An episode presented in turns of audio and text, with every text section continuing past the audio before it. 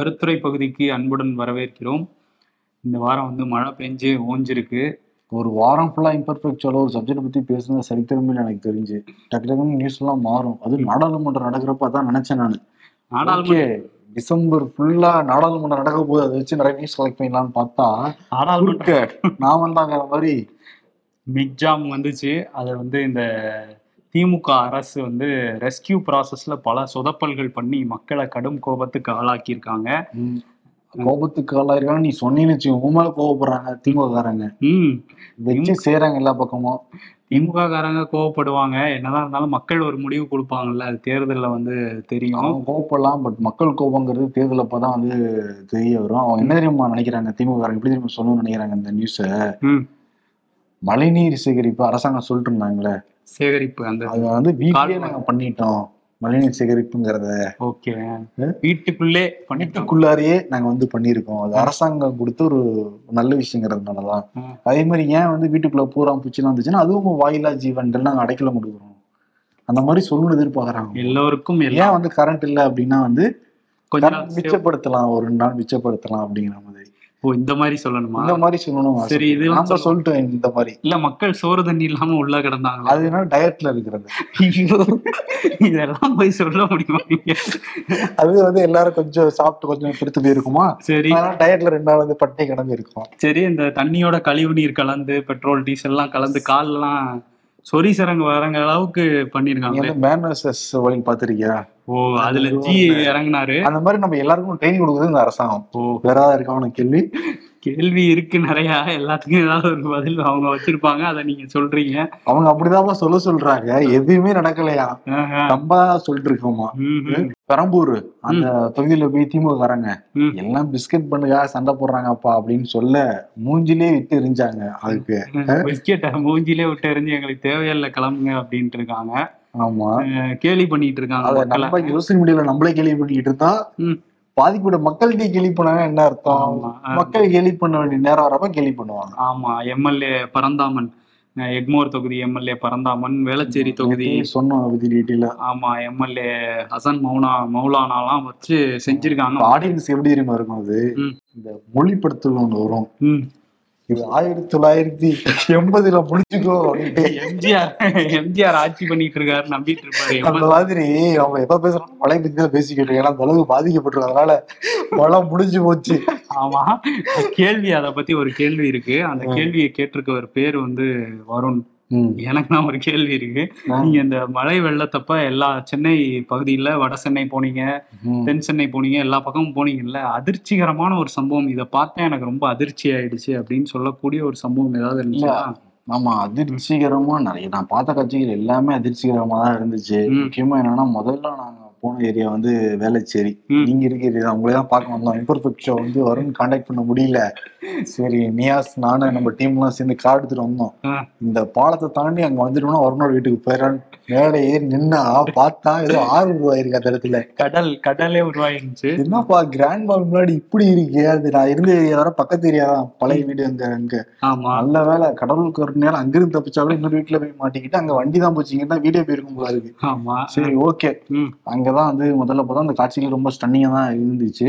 ரெண்டாயிரத்தி பதினஞ்சுல நான் வேளச்சேரி வரல. அப்ப மவுண்ட் ரோடே வந்து ஓரளவுக்கு தண்ணியில தான் போயிட்டு இருந்துச்சு. ஆமா பதினஞ்சுல. ம். நானும் இப்ப ரிப்போர்ட்டர்ஸ் எல்லாம் பார்த்தப்ப மவுண்ட் ரோட்ல நீ படகு நிப்பாட்டி பாத்திருக்கியா நான் வண்டி அங்கேயே படகு நிப்பாட்டி நான் பார்த்தேன் இந்த ரெண்டாயிரத்தி பதினஞ்சுல. ஆமா அந்த மாதிரி இருந்துச்சு. அதே மாதிரி நார்த் மெட்ராஸ் தான் ரொம்ப கொடூரத்தின் ஒரு உச்சமா இருந்துச்சு. அதுல ஃபுல்லா நாங்க டெலிகாஸ்ட் பண்ண முடியல ஒரு மூணு மணி நேரம் இருந்தோம்.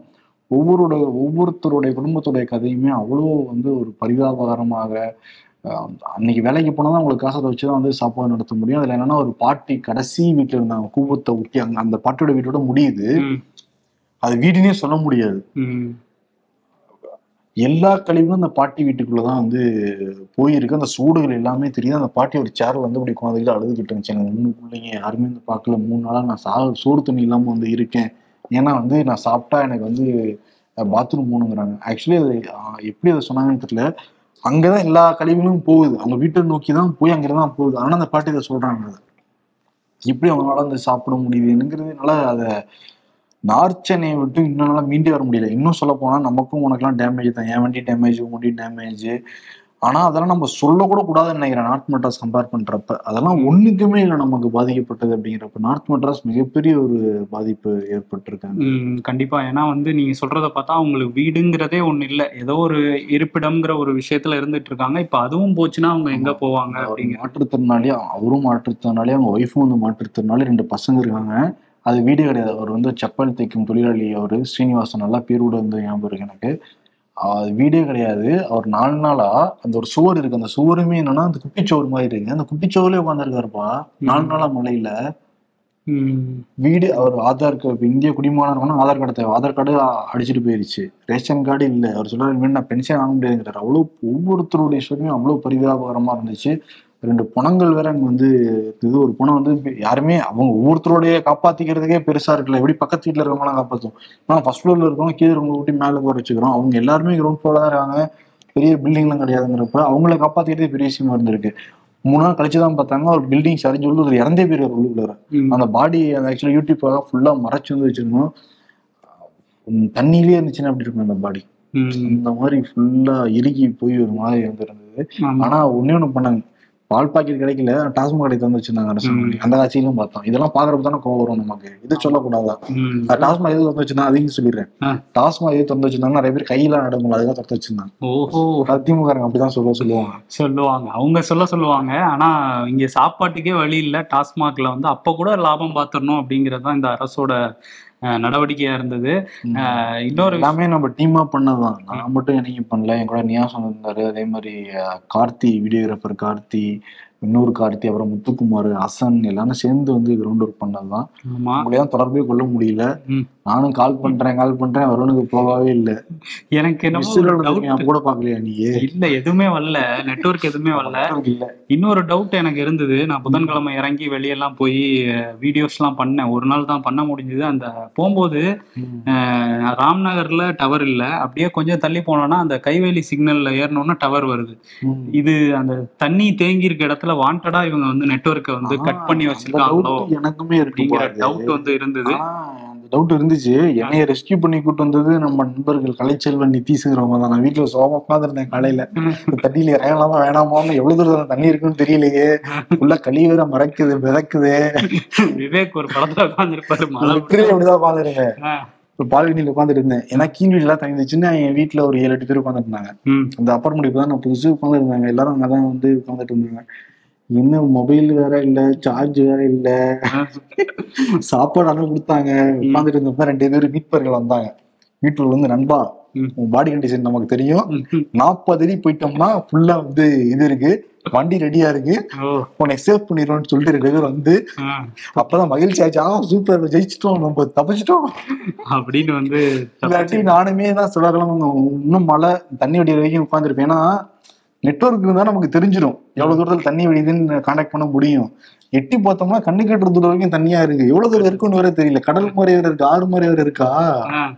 அதனால வந்து அவங்க வந்து உங்களை கூட்டிட்டு வந்திருக்காங்க. கூட்டு போய் நல்லா சாப்பாடு எல்லாம் கொடுத்து ஜூஸ் எல்லாம் கொடுத்து நல்ல டீ எல்லாம் போட்டு கொடுத்து மத்தியானம் ஆபீஸ்க்கும் சாப்பாடு கட்டி கொடுத்து நாலஞ்சு ஸ்நாக்ஸா போட்டு ஒரு பெரிய மூட்டையோட அந்த சாப்பாடு மூட்டையோட ஆபீஸ்க்கு வரப்ப ஓகே அந்த அளவுக்கு ப்ரிப்பேர் ஆகி வந்து எல்லா இடத்துக்கும் சுத்தி இருக்கீங்க.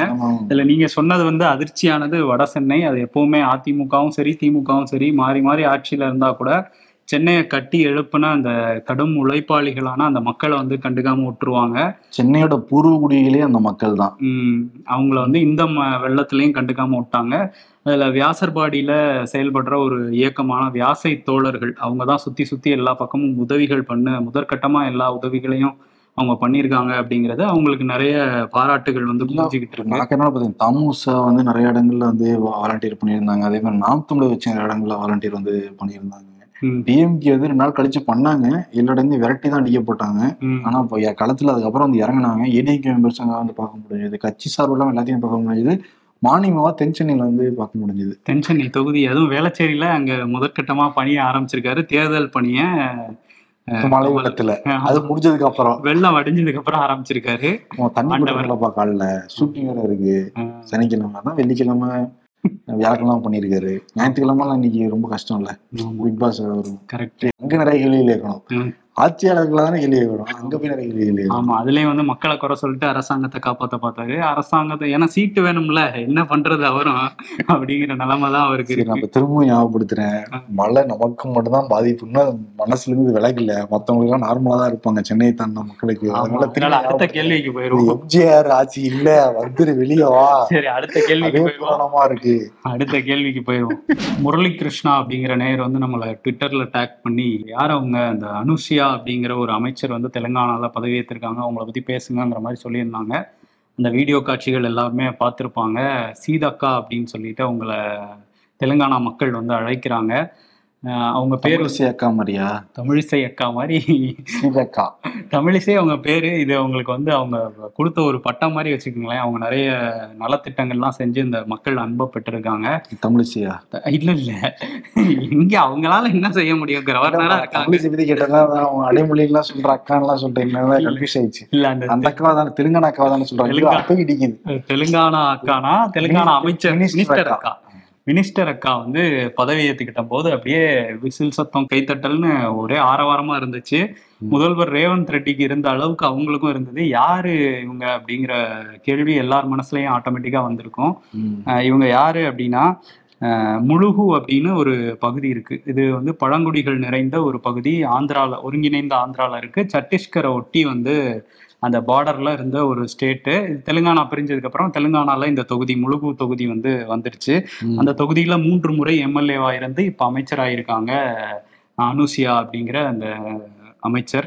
அவங்க வந்து அனுஷியா அக்கா வந்து ஆயிருக்காங்க சீதக்கா அப்படின்னு சொல்லிட்டு அவங்கள கூப்பிடுறாங்க. கூப்பிடுறாங்க. இவங்க வந்து பதினாலு வயசுலேயே நக்சல் இயக்கத்தில் வந்து தன்னை இணைச்சிக்கிட்டதாக வந்து சொல்லப்படுது. ஏன்னா வந்து அந்த டைமில் வந்து பழங்குடி மக்களுக்கான கல்வி மறுக்கப்பட்டுச்சு. அவங்கள ஒடுக்குனாங்க அரசாங்கங்கள். காடுகளை அழிக்க வந்து நிறைய வேலைகள் நடந்தது. இந்த முழுகு காடுகள் பகுதியில் வாழ்கிற கோயா பழங்குடி இனத்தைச் சேர்ந்தவங்க தான் இவங்க. ஸோ நக்சல் இயக்கத்தில் இணைஞ்சு ஆந்திராலையும் சரி சத்தீஸ்கர்லையும் சரி ஆயுத போராட்டம் நடத்திட்டு இருந்தாங்க சீதக்கா இவங்களோட ஜெகன்னா ஜெகன்னாகுடம் அப்படிங்கிற கா கிராமம். அந்த கிராமத்துலேருந்து நீண்ட தூரம் நடந்து போய் தான் வந்து இவங்க கல்வி அரசு பள்ளியில் கல்வி படிச்சிருக்காங்க. படித்து முடிச்சிருக்காங்க. முடிச்சதுக்கப்புறம் வந்து ஃபுல் ஃபிளஜ்டா நக்சலைட்டாக மாறி நக்சல் இயக்கத்தில் நிறைய ஆயுத போராட்டங்களை நடத்தியிருக்காங்க. மக்களுக்காக நிறைய விஷயங்கள் தொடர்ச்சியாக பண்ணிட்டு இருந்திருக்காங்க. ஆயிரத்தி தொள்ளாயிரத்தி தொண்ணூற்றி ஏழில் வந்து இவங்க மேலே ஆறு கிரிமினல் வழக்கு இருந்திருக்கு. அந்த டைமில் ஆந்திர அரசு ஒரு விஷயத்தை அறிவிக்கிறாங்க.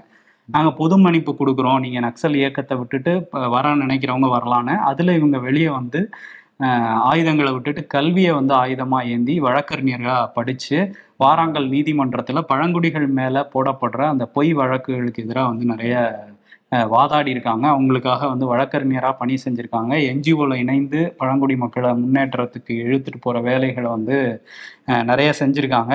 அதுக்கப்புறம் டாக்டர் பட்டமுமே வாங்கியிருக்காங்க. ஆந்திராவில் பழங்குடிகள் பத்தின ஆய்வு செஞ்சு பிஹெச்டி பண்ணி டாக்டர் பட்டம் வாங்கியிருக்காங்க சீதாக்கா. அதுக்கப்புறம் தெலுங்கு தேசம் கட்சியில தன்னை இணைச்சிக்கிட்டு இருக்காங்க. ஏன்னா அரசியல் அதிகாரம் வேணும் மக்களுக்கு நன்மை செய்யறதுக்குன்னு சொல்லிட்டு தெலுங்கு தேசம் கட்சியில இணைஞ்ச உடனேயே உங்களுக்கு ரெண்டாயிரத்தி நாலுலயே வந்து சீட்டு கொடுக்குறாரு சந்திரபாபு நாயுடு. முதல் தேர்தல்ல அந்த முழுகு தொகுதியில வந்து தோத்துடுறாங்க. ரெண்டாயிரத்தி ஒன்பதுல திரும்ப போட்டியிட்டு ஜெயிக்கிறாங்க. ரெண்டாயிரத்தி பதினாலுல தெலுங்கானால அந்த தொகுதி பிரிஞ்சு போனதுக்கு அப்புறம் தெலுங்கு தேசம் கட்சியிலே நின்று அதுலயும் வந்து தோல்வியை தழுவுறாங்க. ஓகே தெலுங்கு தேசம் கட்சிக்கு வந்து பெரிய செல்வாக்கு இல்லை தெலுங்கானால பாரத் ராஷ்டிர சமிதி அதாவது அப்போ தெலுங்கானா ராஷ்டிர சமிதி தான் வந்து பெரிய கட்சியா இருக்காங்க அப்படின்னு ஃபீல் பண்ணவங்க அவங்க பக்கம் போகக்கூடாதுன்னு முடிவு எடுத்தவங்க காங்கிரஸ்க்கு வந்து அந்த டைம்ல தான் ரேவந்த் ரெட்டி இப்போ முதல்வராக இருக்கார்ல அவரும் வந்து காங்கிரஸ்க்கு போறாரு. அவரோடய சேர்ந்து அந்த ரெண்டாயிரத்தி பதினேழுல காங்கிரஸ் கட்சியில இணைகிறாங்க ரெண்டாயிரத்தி பதினெட்டுல முழுகு தொகுதியில ஒரு வெற்றி திரும்ப இப்பயும் வெற்றி வெற்றி பெற்று அமைச்சராகவும் பழங்குடி நலத்துறை அமைச்சராகவும் பொறுப்பேற்றிருக்காங்க. கோவிட் காலங்கள் பேரிடர் காலங்கள்லாம் அதாவது இப்போ வடசென்னை மக்களை கண்டுக்காம விட்டாங்கல்ல அந்த மாதிரி அங்கே பழங்குடி மக்களை பேரிடர் காலங்களில் பெருசாக எந்த அரசும் கண்டுக்காதனால அந்த டைமில் இவங்க பயங்கரமாக ஒர்க் பண்ணியிருக்காங்க. மக்களுக்கு வேண்டிய விஷயங்கள்லாம் செஞ்சுருக்காங்க. கோவிட் தொற்றப்ப சாப்பாடு கிடைக்காம இருந்த மக்களுக்கு வந்து உணவு வந்து டிராக்டரில் வண்டியிலலாம் வச்சு ஏற்றிட்டு போய் இவங்களே டிஸ்ட்ரிபியூட் பண்ணி நிறைய நலத்திட்டங்கள் செஞ்சதுனால தெலுங்கானா மக்கள் அயன் லேடி அப்படின்னு சொல்கிறாங்க இவங்கள தெலுங்கானாவுக்கு. ஸோ இவங்கள சீதக்கா அப்படின்னு சொல்லிட்டு அன்போடு அழைக்கிறாங்க. ஸோ இவங்க மேலே பெரிய எதிர்பார்ப்பு இருக்குது அந்த எதிர்பார்ப்பை அவங்க பூர்த்தி செய்வாங்க அப்படிங்கிற நம்பிக்கையுமே தெலுங்கானா மக்கள் வச்சுருக்காங்க. அவங்களுக்கு நம்மளுமே வந்து வாழ்த்துக்களை சொல்லிக்கலாம். அதே மாதிரி ரேவந்த் ரெட்டி யார் அப்படிங்கிற கேள்வியுமே நிறைய பேர் வந்து கேட்டிருந்தாங்க. ரேவந்த் ரெட்டி நம்ம எலெக்ஷன் பத்தி பேசின பொழுது ரேவந்த் ரெட்டிங்கிற பேரை உச்சரிச்ச மாதிரியே தெரியல எங்கேயுமே. ஆமா நம்ம அந்த எலெக்ஷன் அந்த தேர்தல் முடிவுகளுக்கு முன்னாடி தான் அதை பத்தி பேசணும் முடிவுக்கு அப்புறம் அவர் தான் வரப்போறாருங்கிறதையும் பேசணும் ஸோ இவர் யாரு அப்படிங்கிறது ஏபிவிபியில் இருக்காருங்கிறத நம்மளே இருந்தாரு அப்படிங்கிறத நம்மளே சொல்லியிருந்தோம். ஏன்னா இப்போ காங்கிரஸ் முதல்வரா இருக்காரு. இவர் வந்து மக்பூப் நகர் அப்படிங்கிற அந்த பகுதியில் பிறந்தவர். அஹ் மாணவரா இருந்தப்பயே ஆர்எஸ்எஸோட மாணவர் அமைப்பான ஏபிவிபியில் ஆக்டிவா இருந்திருக்காரு ஆனா பிஜேபிக்காக எந்த ஒரு பிரச்சாரத்தையோ எந்த ஒரு விஷயத்தையுமே அவர் செஞ்சதில்லை அப்படின்னு தான் அங்க உள்ளவங்க சொல்றாங்க ம். அஹ் ரெண்டாயிரத்தி ஒன்று ரெண்டாயிரத்தி ரெண்டு அந்த காலகட்டத்தில் தெலுங்கானா ராஷ்டிர சமிதி கேசிஆர் இருக்கார்ல. அந்த டைம்ல அவங்களுக்கு ஆதரவாகவும் அவர் நின்னதா ஒரு தகவல் இருக்கு அப்பதான் ஆரம்பிச்சாங்க அந்த தெலுங்கானா ராஷ்டிர சமிதி இப்ப கேசிஆருக்கு ஆதரவா தன்னோட அரசியல் பயணத்தை ஆரம்பிச்சவர் கேசிஆரோட வந்து ரெண்டு டைம் தேர்ட் டைம் சிஎம் ஆக முடியாதபடி பண்ணி இப்ப அவர் சிஎம் ஆயிருக்காரு. அந்த ரெண்டாயிரத்தி ஒன்று ரெண்டுக்கு அப்புறம் அவர் வந்து தெலுங்கு தேசம் கட்சியில வந்து இணைஞ்சிடுறாரு. இணைஞ்சதுக்கு அப்புறம் அவருக்கு வந்து சீட்டு கொடுக்குறாரு சந்திரபாபு நாயுடு. கோடாங்கல் தொகுதியில முதல் முறையா ரெண்டாயிரத்தி ஒன்பதுல போட்டியிடும் போது ஃபர்ஸ்ட் டைமே வந்து வெற்றி தான் அவருக்கு கிடைக்குது. ரெண்டாயிரத்தி பதினாலுலயும் வெற்றி அடைகிறாரு. அஹ், தெலுங்கானால பிரிஞ்சதுக்கு அப்புறம் அந்த கோடாங்கல் தொகுதியில போட்டியிட்டு வெற்றி அடைகிறாரு. அப்போ தெலுங்கானா அசெம்பிளியில தெலுங்கு தேசம் கட்சியோட அவைத்தலைவரான பதவி வந்து இவருக்கு கொடுக்குறாங்க. ரெண்டாயிரத்தி பதினஞ்சில் தெலுங்கு தேசம் கட்சி சார்பில் ஒரு எம்எல்சி வேணும் அப்படிங்கிறதுக்காக நியமன எம்எல்சியான ஒருத்தட்ட நீங்கள் பணம் கொடுத்து இவருக்கு ஆதரவாக வாக்களிங்கன்னு சொல்லி சொன்னதாக ஒரு ஸ்டிங் ஆப்ரேஷனில் ஒரு வீடியோ வெளியாக அந்த வீடியோ வச்சு ஊழல் தடுப்பு பிரிவு இவரை கைது பண்ணாங்க. கைது பண்ணி ஒரு ஒன்றரை மாதம் ஜெயிலில் இருந்துட்டு ஜாமீனில் வெளியே வந்தவர் தான் இந்த ரேவந்த் ரெட்டி. ரெண்டாயிரத்தி பதினெட்டுல பதினேழுல இவரோட அவைத்தலைவர் பதவியை சந்திரபாபு நாயுடு பிடுங்கிறாரு. ஏன்னா இவர் காங்கிரஸ்க்கு போக போறாரு அப்படிங்கிற பேச்சு எழுந்ததுமே அவரோட அவைத்தலைவர் பதவியை பிடுங்கினாங்க. அதுக்கப்புறம் வந்து நான் கட்சியை விட்டு விலகிக்கிறேன்னு சொல்லிட்டு காங்கிரஸ்ல ராகுல் காந்தி முன்னிலையில போய் இணைஞ்சிடுறாரு. இணைஞ்சதுக்கு அப்புறம் ரெண்டாயிரத்தி பத்தொன்பதுல அஹ் ரெண்டாயிரத்தி பதினெட்டுலயே வந்து போட்டியிட்டு தோல்வி அடைஞ்சிடறாரு அந்த கோடாங்கல் தொகுதியில சட்டமன்ற தேர்தல்ல. ரெண்டாயிரத்தி பத்தொம்போதுல மால்காஜ் கிரி அப்படிங்கிற ஒரு நாடாளுமன்ற தொகுதி மிகப்பெரிய தொகுதி. அந்த தொகுதியில போட்டிட்டு எம்பி ஆகுறாரு. ரெண்டாயிரத்தி இருபத்தி. அஹ், மாநில தலைவர் அப்படிங்கிற பதவி சீனியர்ஸ்லாம் ஒதுக்கிட்டு இவருக்கு கொடுக்குறாங்க தலைமை. அப்பவே வந்து இவர் மேல சிலர் வந்து எப்படி இவர் கொடுக்கலாம் இவர் இப்போ வந்தவர் அப்படிங்கிற மாதிரியான பேச்செல்லாம் இருந்தா கூட அதெல்லாம் சரி கட்டி சுனில் கனுகோலு அந்த வியூக வகுப்பாளர் அப்புறம் வந்து டி கே சிவகுமார் இவங்களோடலாம் சேர்ந்து வேலை பார்த்து ரெண்டாயிரத்தி இருபத்தி மூணுல ஒரு பெரு வெற்றியை வந்து காங்கிரஸ்க்கு வந்து பெற்று தந்திருக்காரு முதல் முறையா முதல்வராகவும் வந்து ரேவந்த் ரெட்டி வந்து இறங்கியிருக்காரு. பாரத் ஜோடோ யாத்ரா அப்புறம் வந்து இந்த பிரச்சாரங்கள்லாம் மிகப்பெரிய கூட்டம் நம்ம பார்த்தோம் நம்மளும் பேசிட்டு இருந்தோம் அந்த கூட்டம் எல்லாம் கூட்டினவரே இவர் தான். அவர்கிட்ட இருந்த ஆதரவு அந்த செல்வாக்கு எல்லாம் அவ்வளவு பெருசு அப்படிங்கிற மாதிரி சொல்றாங்க. தெலுங்கானால இருந்து பேசுறவங்க. ஸோ அவர் மேலேயும் நிறைய எதிர்பார்ப்பு வச்சிருக்காங்க. கேசிஆர் பண்ணாத சில விஷயங்களை இவர் பண்ணுவேன்னு சொல்லியிருக்காரு. ஸோ அதெல்லாம் வந்து வெயிட் பண்ணிட்டு இருக்காங்க. நம்மளும் போக போக அதை பத்திலாம் பேசுவோம். இன்னொரு விஷயம் இதுல இன்ட்ரெஸ்டிங்கான விஷயம் என்னன்னா கமாரெட்டி அப்படிங்கிற ஒரு தொகுதி இருக்கு. அந்த தொகுதியில வந்து இவரும் சரி கேசிஆரும் போட்டிட்டாரு ரேவந்த் ரெட்டியும் போட்டிட்டாங்க. ரெண்டு முதல்வர்கள் இப்போய முதல்வர்னே சொல்லலாம் அப்போ அவர் முதல்வர் வேட்பாளர். ரெண்டு முதல்வர்களையும் தோக்கடிச்சவர் வெங்கட் ரமணா ரெட்டிங்கிற பாஜக வேட்பாளர். எப்படி ஒரே தொகுதியில ரெண்டு பேரையும் இவர் காலி பண்ணிட்டு பிஜேபி ஜெயிச்சிருக்கு பிஜேபிக்கு பேஸே இல்லையேங்கிற மாதிரிலாம் பேசிட்டு இருந்தோம்ல அவங்க ஜெயிச்சிருக்காரு. அப்படின்னு பார்க்கும்போது அவர் யாரு? வெங்கட் ரமணா ரெட்டி யாரு அப்படின்னு பார்க்கும்போது அவர் கொஞ்ச நாள் முன்னாடி காங்கிரஸ்ல தான் இருந்திருக்காரு. காங்கிரஸ்ல இருந்து வெளியே வந்ததுக்கு அப்புறம் பாரத் ராஷ்டிர சமிதியே கொஞ்ச நாள் ஆதரவு தெரிவிச்சிருக்காரு. அப்புறம் தான் ரெண்டாயிரத்தி பதினெட்டுல வந்து பிஜேபியில சேர்ந்து போட்டியிட்டு தோல்வி அடைஞ்சு இந்த வாட்டி வந்து அந்த கிரவுண்ட் ஒர்க்லாம் பண்ணியிருக்காராம். அந்த கம்மாரெட்டி தொகுதியில் உள்ள எல்லா கிராம கிராமங்களுக்கும் போய் மக்களை நேரடியாக செஞ்சு நான் வாக்குறுதியெல்லாம் கொடுக்கல உங்களுக்கு என்ன வேணும்னு சொல்லுங்க உடனடியாக செஞ்சு தரேன்னு சொல்லி அப்பவே சில விஷயங்கள்லாம் சின்ன சின்ன உதவிகள்லாம். அதுதான் அவர் தொழிலதிபர்னு வேற சொல்லியிருக்காரு ஸோ அதனால செஞ்சு மக்கள் மனசுல இடம் பிடிச்சு இவங்க ரெண்டு பேரையும் வீழ்த்தியிருக்காரு. ரெண்டாவது இடம் வந்து கேசிஆருக்கு தான் கிடைச்சது அந்த தொகுதியில. மூணாவது இடம் தான் ரேவந்த் ரெட்டி கிடைச்சது. பட் ரெண்டு பேரும் வேற வேற தொகுதிகள்ல ஜெயிச்சாங்க. ஏன்னா ஆளுக்கு பயத்துல ரெண்டு தொகுதியில போட்டிட்டாங்க. ரேவந்த் ரெட்டி சவால் விட்டு தான் இவரை எதிர்த்து இந்த தொகுதியில போட்டிட்டாரு. கேசிஆர் எதிர்த்து. இருந்தாலும் தோத்து போயிட்டாரு. அஹ் மூணாவது இடம் கிடைச்சது அவருக்கு. ஸோ இந்த வெங்கட் ரமணா ரெட்டியும் இப்போ டாக் ஆயிருக்காரு. யாருப்பா அவரு? பிஜேபி மிஷன் சவுத் மிஷன் சவுத்னு இல்ல, இதுல இருந்து தெளிவான புரியுதா இல்லையா? மக்களுக்கு அன்பால எல்லாமே செஞ்சு கொடுத்தாங்கன்னா ஓகே அவங்க ஆதரிக்க தயாரா இருக்கணும் தான் மக்களுடைய நிலைப்பாடை வந்து எடுக்கிறாங்க. அதிகாரத்துல இருக்கவங்க அது வந்து புரிஞ்சுக்கணும். எலெக்ஷன் அப்ப மட்டும் தான் வரும் அப்படின்னு வந்தீங்கன்னா தூக்கி போட்டுருவாங்க இல்ல வெள்ளத்தப்ப வந்தாங்கல்ல. இப்பதான் ஆனா திருப்பி அனுப்பிச்சிட்டாங்க. போங்க போங்கன்ட்டு. வெள்ளத்திலிருந்து வருண் இல்ல. என்ன கார் போச்சா பைக் போச்சா ரெண்டையுமே போயிருச்சா? எல்லாமே போச்சு. அதனால வருண் சுகத்துல இருப்பாரு. இல்ல அவங்கவங்களுக்கு வீடே போச்சுங்கும் போது நம்ம சோகத்துல இருக்கிறதுல Logic இல்ல. சொன்னோம். சரி ஓகே இன்னைக்கு வருணே டீட்டெயிலா சொல்லியிருக்காரு. ஆக்சுவலி பயோபிக் இந்த பயோ பத்தி பேசுறோம். லென்த்தா தான் வந்து பேச முடியும். நீங்க மூணு பயோபிக்க பத்து நிமிஷத்துல அடக்கணுங்கிறதுக்கே ஒரு பெரிய ஒரு வாழ்த்து உங்களுக்கு சொல்லிக்கலாம் ஏதோ படம் எடுக்க போறீங்க நல்லா கதை சொல்றீங்க. இல்ல ரேவந்த் ரெட்டியை வச்சு நான் கேள்வி கேட்கிறேன்? ஏதோ படம் எடுக்க போறீங்க நல்லா கதை கதை சொல்றீங்க. கதை சொல்லி நல்லா வருது உங்களுக்கு கதை சொல்றது. நீங்க ஹீரோவா நடிக்கிறேன்னு சொன்னீங்கன்னா உடனே எடுத்துடலாம். படம் எடுக்க மாட்டேன்னு சொல்லுதான் ப்ரொடியூசர் பிடிச்சி கொடுங்க எடுத்துருவோம்? சரி ஓகே யாராவது பார்த்துட்டு ஏதாவது ப்ரொடியூஸ் பண்ணுவாங்க? நல்லா கதை மட்டும் அவங்கள்ட்ட சொல்லி இம்ப்ரெஸ் பண்ணிடு. நடிக்க நான் தயாரா தான் இருக்கேன். திங்கக்கிழமை யார் ஹீரோயின் யாரு? அது நீங்களே சொல்லிருக்க உங்களுக்கு டேரக்டர் தானே நம்ம சொல்லணும்? இல்ல சில ஹீரோக்கெல்லாம் முடிவு பண்றாங்களாம். அதனால நீங்களே நான் ஹீரோ சரி ப்ரொடியூசர் கிட்ட இருந்து நாளைக்கு காலையில மெசேஜ் வரும்னு எதிர்பார்ப்போட விடைபெறுகிறோம். நன்றி வணக்கம்.